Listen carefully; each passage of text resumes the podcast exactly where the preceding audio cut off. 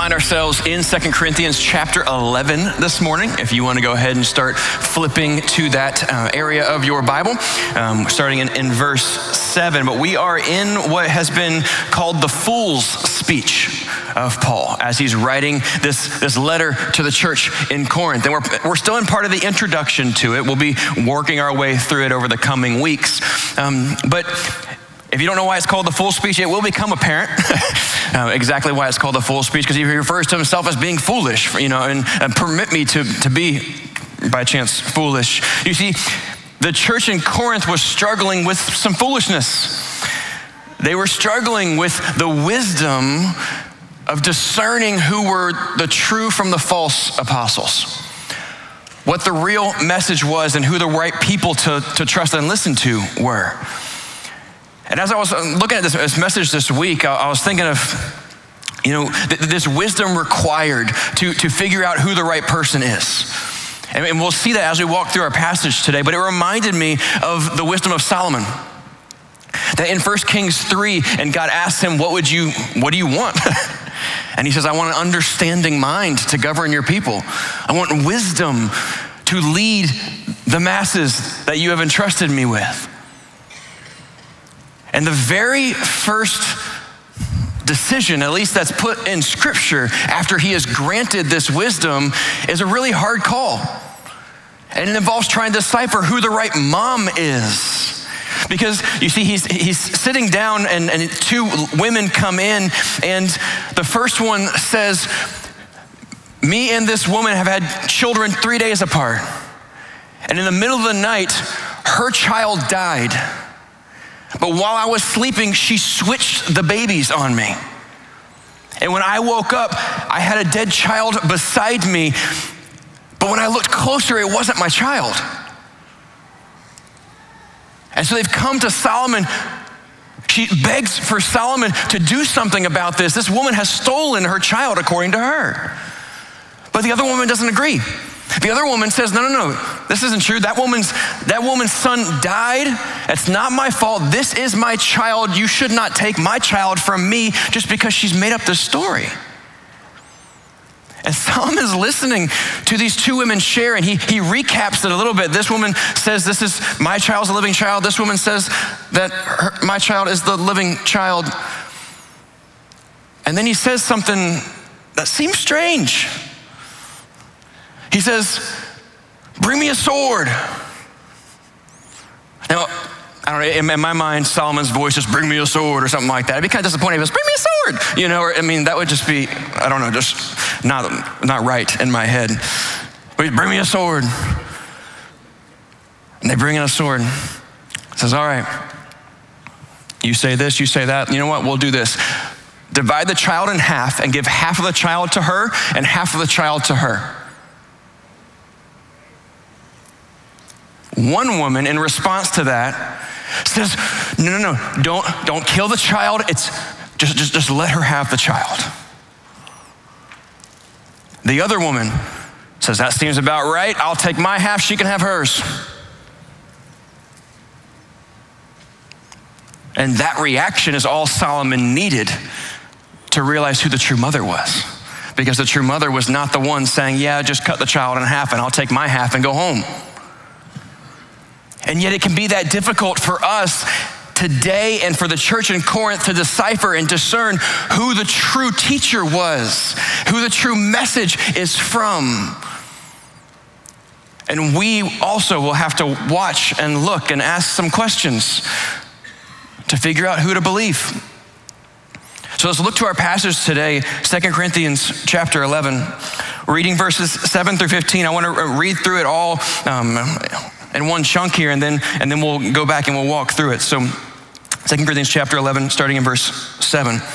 Or did I commit a sin in humbling myself so that you might be exalted? Because I preached God's gospel to you free of charge.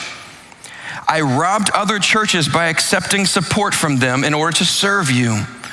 And when I was with you and was in need, I did not burden anyone, for the brothers who came from Macedonia supplied my need. So I refrained and will refrain from burdening you in any way. As the truth of Christ is in me, this boasting of mine will not be silenced in the regions of Achaia. And why? Because I don't love you? God knows that I do.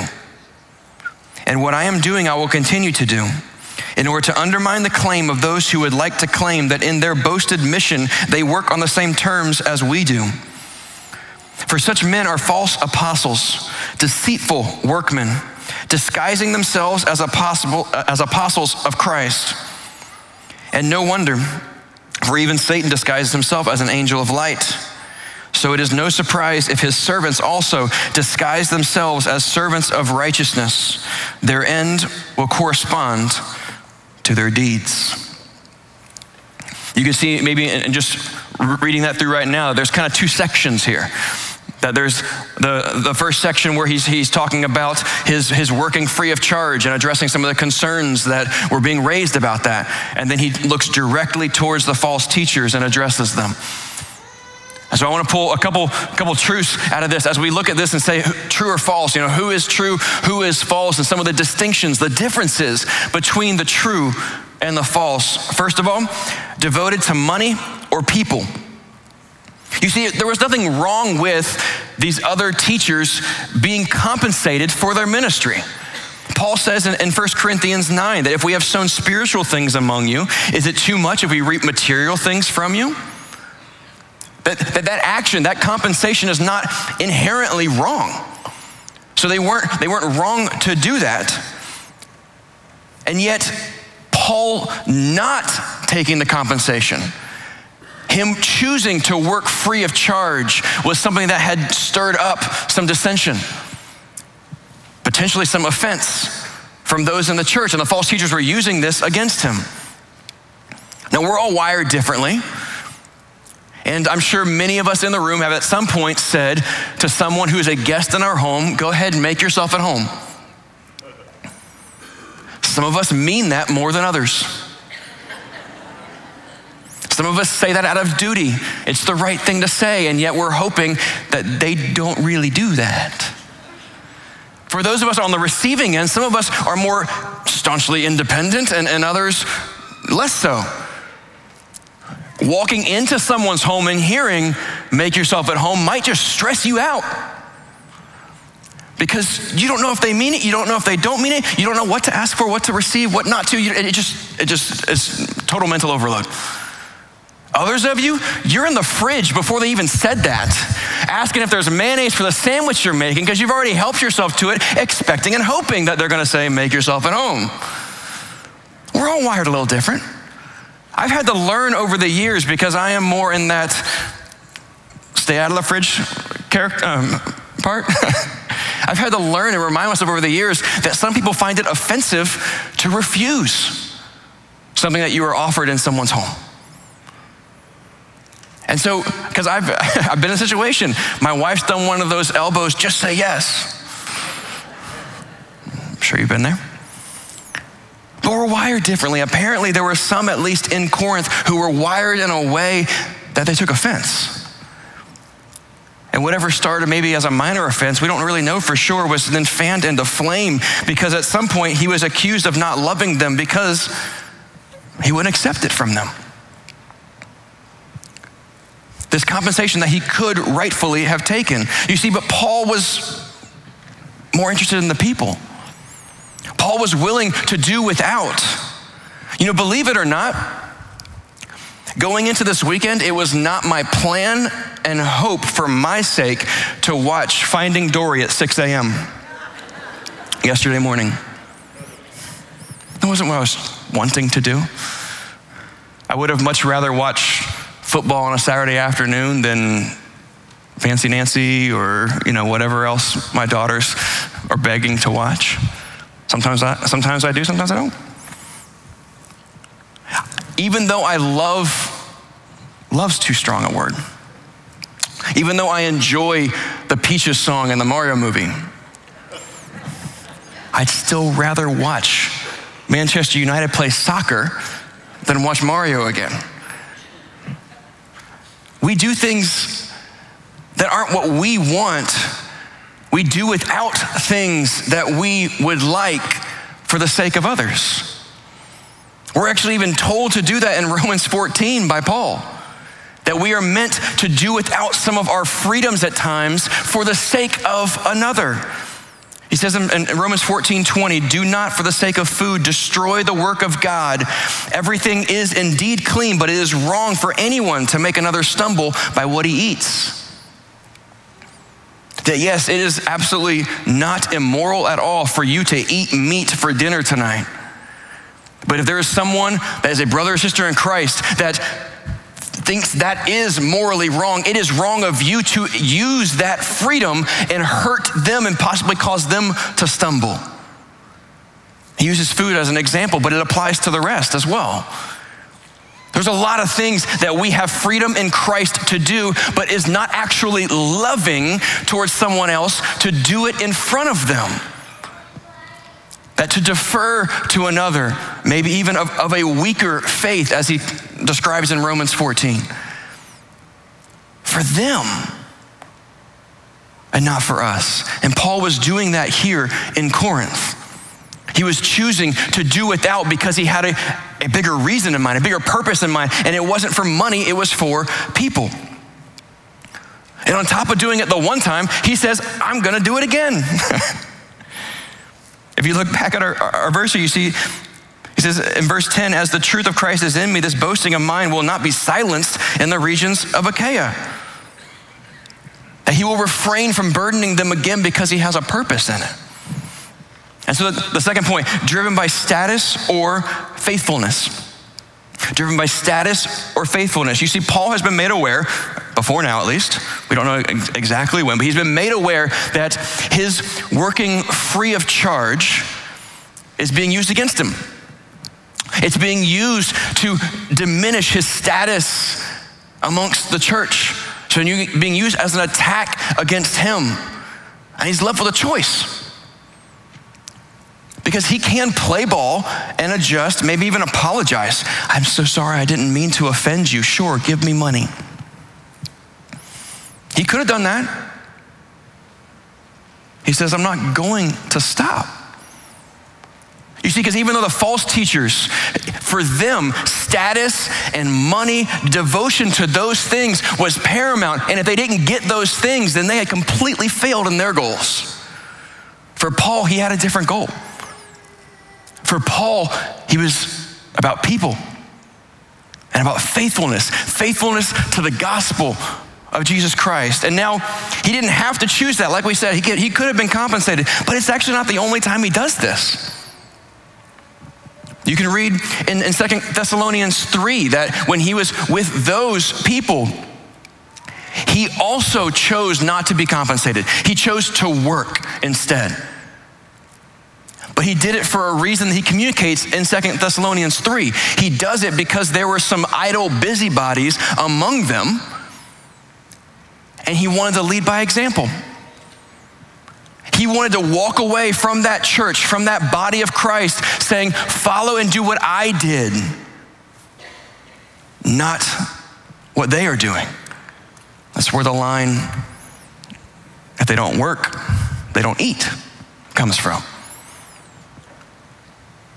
Because again, Paul was willing to do without for the sake of those he loved. Loving always involves sacrifice. And he believed that his methods would reign supreme in the end. Verse 12, and what I am doing, I will continue to do in order to undermine the claim of those who would like to claim that in their boasted mission, they work on the same terms as we do. Paul believed that not switching gears and playing ball, that he believed that staying faithful to what he believed to be true originally and working free of charge, that eventually even those who were using it against him might see the fact that it was actually a sign of his devotion to them, not a sign that he was some kind of false apostle. And that those who were false apostles that are demanding their compensation and unwilling to budge in that potentially, that they might be seen for who they truly are.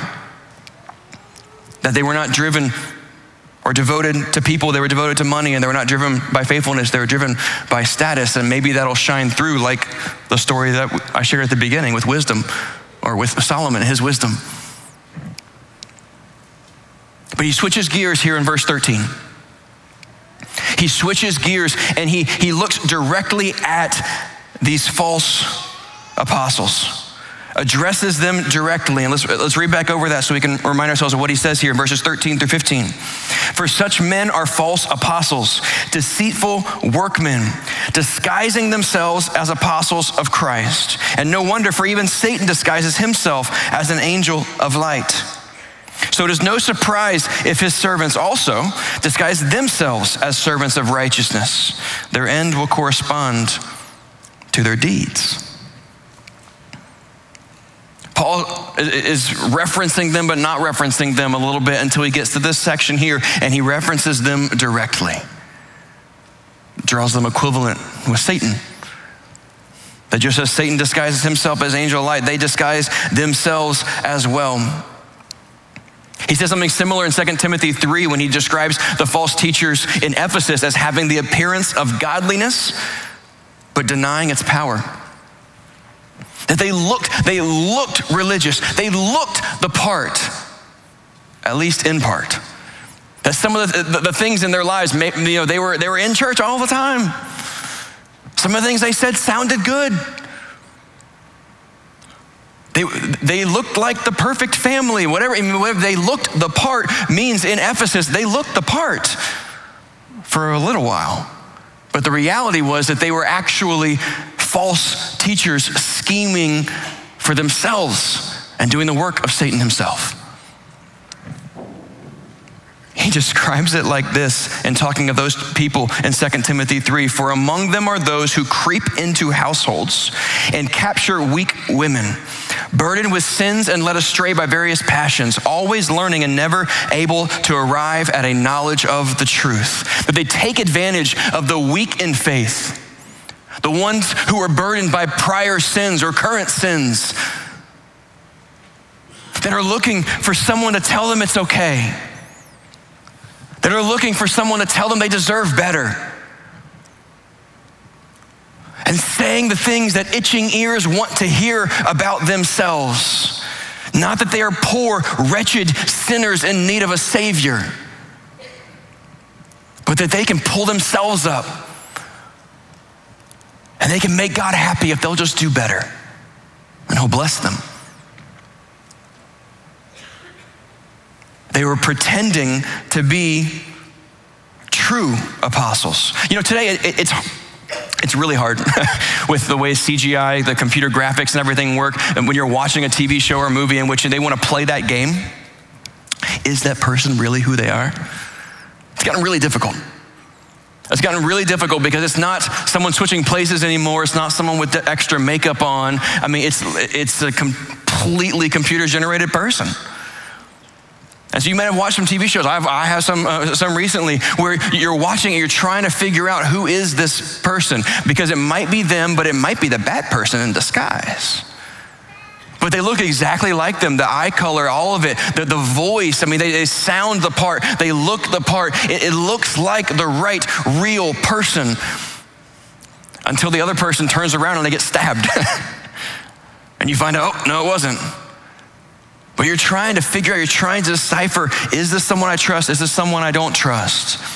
We're gonna spend some time in the Beyond the Notes this week and talk about some basic things that we can look for and do to figure out, is this person that I found online trustworthy? Is this person I heard about someone that I should actually rely on for what their Bible teaching is? And so if that interests you, you can jump on that podcast with us this week.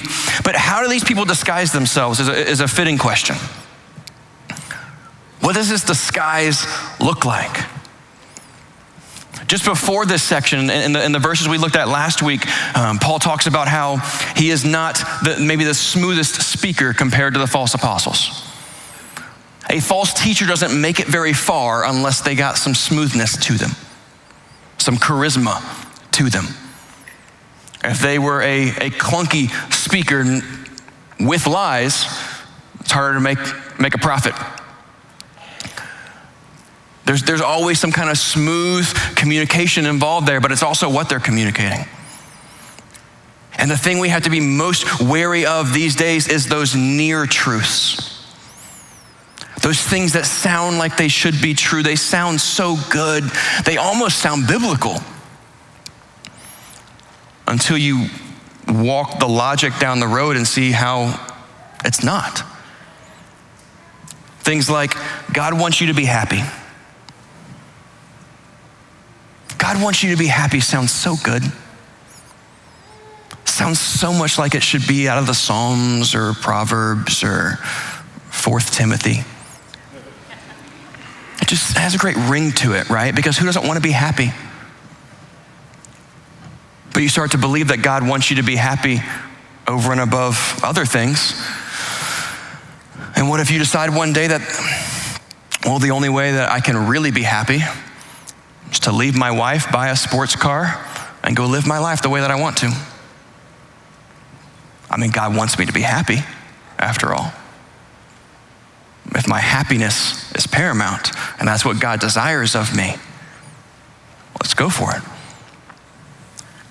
There's a lot of different phrases and things that go along essentially of the follow your heart, pursue your passions. Whatever boils inside of you, just go after that thing. Sounds great. In the right context, good advice. And yet those of us that have read the scriptures understand how deceiving our heart can be.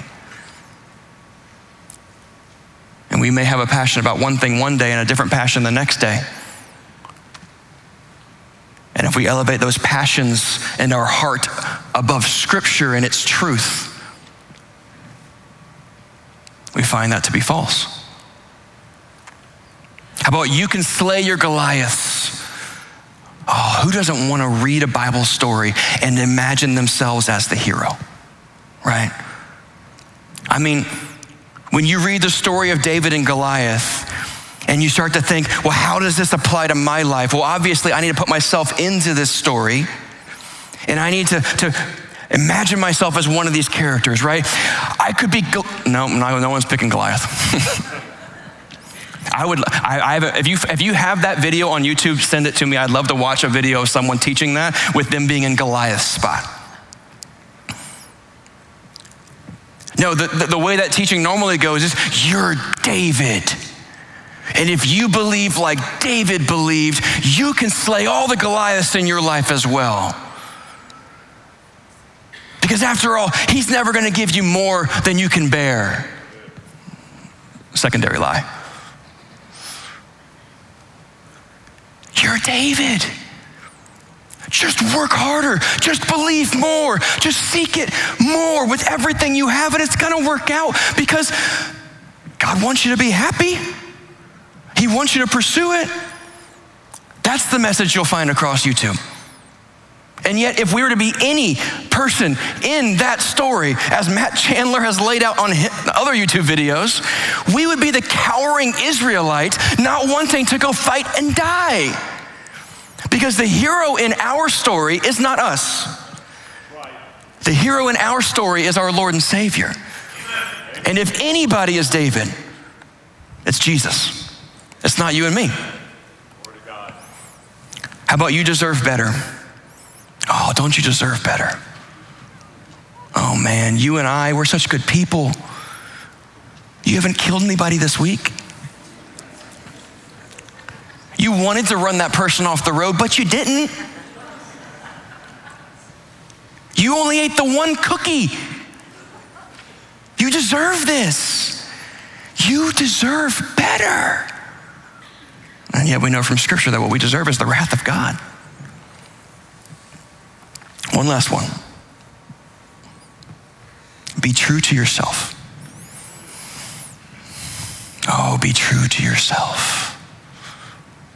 I see this on Instagram whenever I open Instagram.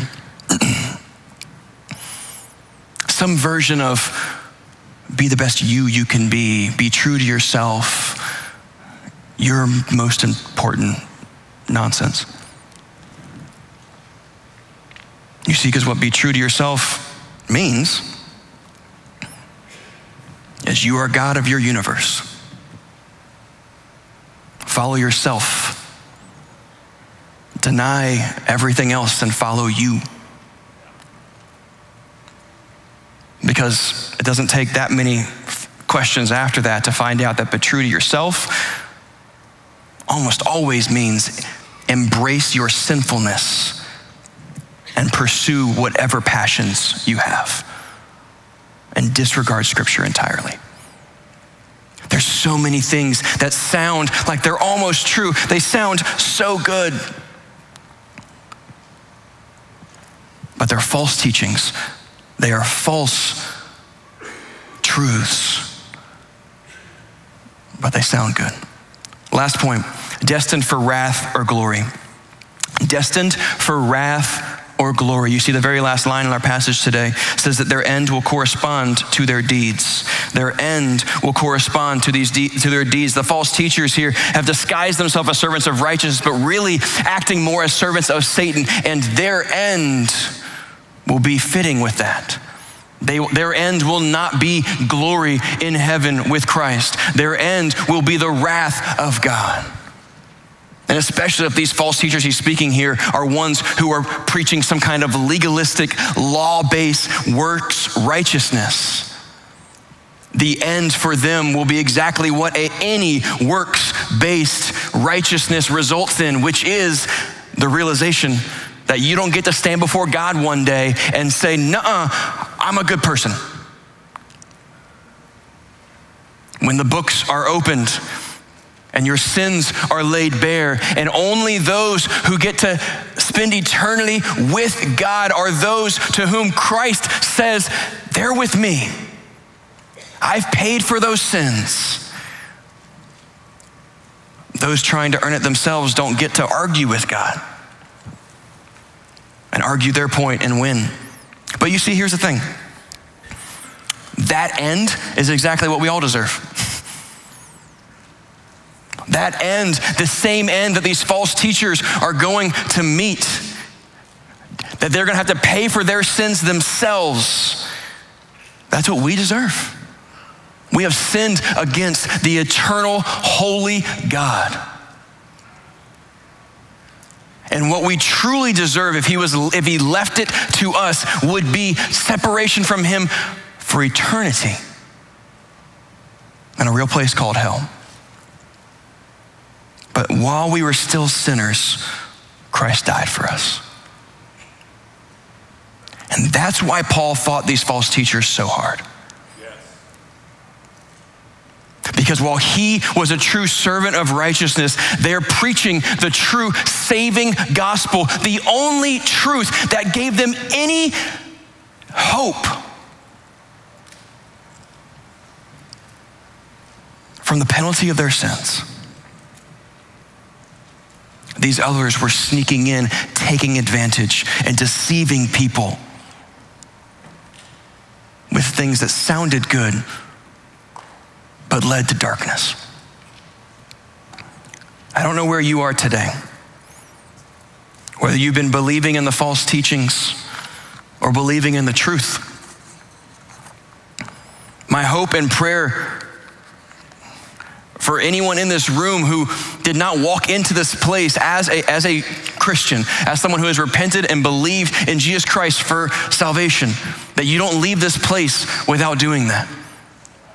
I and others will be available down front after service. We'd love to talk with you about that. For those of you who did come into this room and are sitting in this room having professed Christ, knowing where you're gonna spend eternity, and yet you're gonna walk out of this place and be bombarded with lie after lie after lie from smooth talking, good looking heretics. Let us pray for wisdom. Let us pray that God will enable us to ever more greatly be able to test and approve what his will is, because we are always renewing our mind with the truth that's in here so that we can test what we hear against what he has said. And when we hear one of those things that sounds true but is really a lie, we may notice it and call it out by name. May that be our prayer today.